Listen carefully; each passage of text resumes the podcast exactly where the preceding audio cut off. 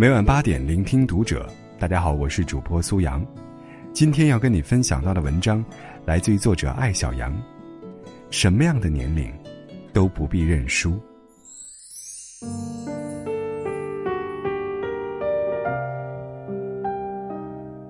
也许你适合走得慢一点。王朔写过一篇文章，标题很调皮，叫《唯一让我欣慰的是》。你也不会年轻很久。他说自己永远活在二十五岁，直到有一天，看到一个很心动的姑娘，心里第一个念头竟然是：这个姑娘对我来说会不会有点小？这时，他才觉得原来在爱情面前，要服输。我也是一个对年龄特别不敏感的人，从没有给自己设置过任何年龄限制。觉得年龄这东西，除了在某些极限运动或者爱情里面，主要指生育，的确起到一条金线的作用。对于人生大多数事情，年龄都不是问题。即使大公司招聘，三十五岁以下的要求下面，也常常跟着特殊人才可放宽限制。更何况如今越来越多的人，把自己活成了 U 盘，即插即用。不依托于哪个公司、哪个组织，生活方式已经拓展到不开公司却做自己的老板。我面前曾经坐着一个二十六岁的姑娘，她的目标是三十岁以前找到自己喜欢的人与事，然后相伴一生。如果三十岁还没找到，我就认输，随便混了。她的手指尖在茶杯的杯沿处一圈圈划过。仿佛那里面藏着一个慈悲的救世主，可以因为貌美如花的撒娇而将一颗许愿星交在他手里。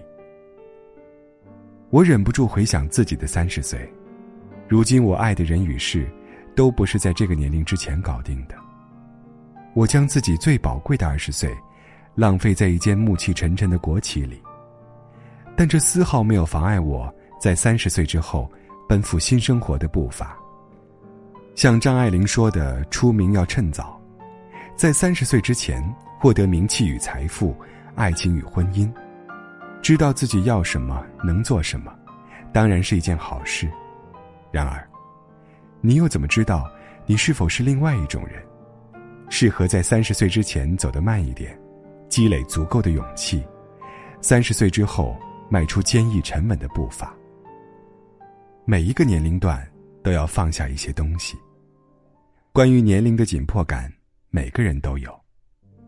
当你发现主管比自己年轻，风头开始青睐九零后，在你出生那年创立的品牌，百分之九十已经灰飞烟灭，剩下的也在商标下面加一个始于哪一年，以显示与百年老店的近亲关系。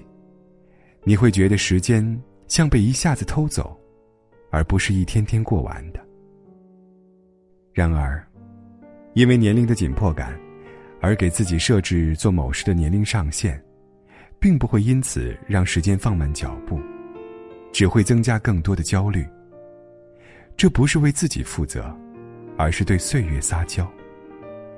让我想起我四岁的小女儿，每当她担心我不答应她某件事，就会说：“如果你现在不答应我，以后给我，我也不要了。”既是撒娇，更是因为没把握与怕输，所以要划一条年龄的金线为自己遮羞。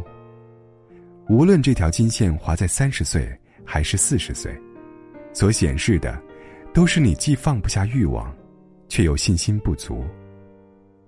二十岁的时候，我特别想要男朋友送我一条镂空花纹的围巾，当时在商场看到，价格不菲。三十岁的时候，我鄙视一切镂空与蕾丝，深深为他们身上的廉价感震惊。我当然不会承认是因为我的身材再也无法穿着蕾丝黑背心与短的不能再短的红色热裤。挤在公共汽车里，享受身后男生的指指点点。哇，这女孩身材真好。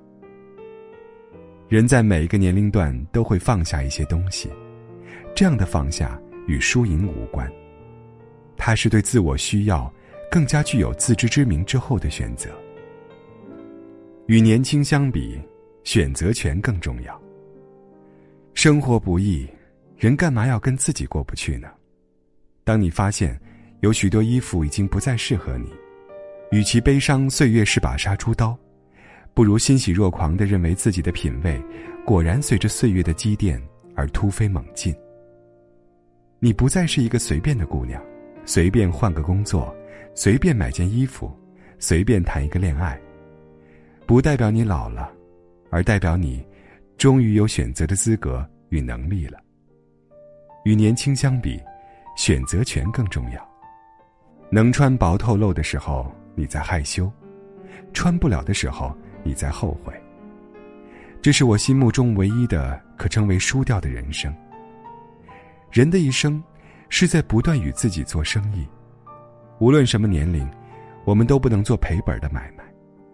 当你决定，或者身不由己的要放弃一件事情，一定要拿出等量的得到来交换。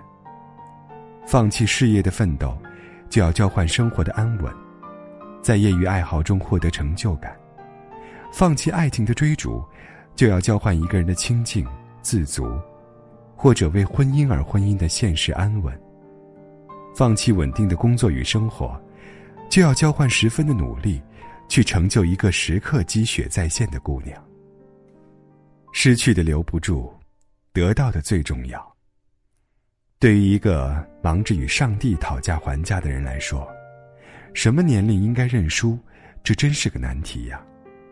只能说，什么年龄都有得到与失去，这不是年龄的悲哀，而是生而为人的宿命。不要为失去的而悲伤。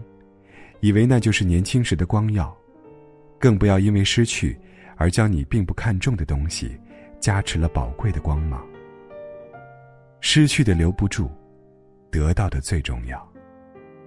当吸引多年的山口百惠拿到日本最高规格拼布大赛的奖项，她不是大明星，而是一个可以安静下来，与宁静、耐心做朋友的女人。你很难说清楚。究竟是做大明星，还是做拼布的主妇更幸福？或者所有这些，只是一个幸福的女人的不同阶段？幸福就像一壶茶，一碗汤。当你喝完了一碗，就要期待下一碗。人与人之间的区别，不是谁能永远年轻，而是你在怀念上一晚，还是期待下一晚。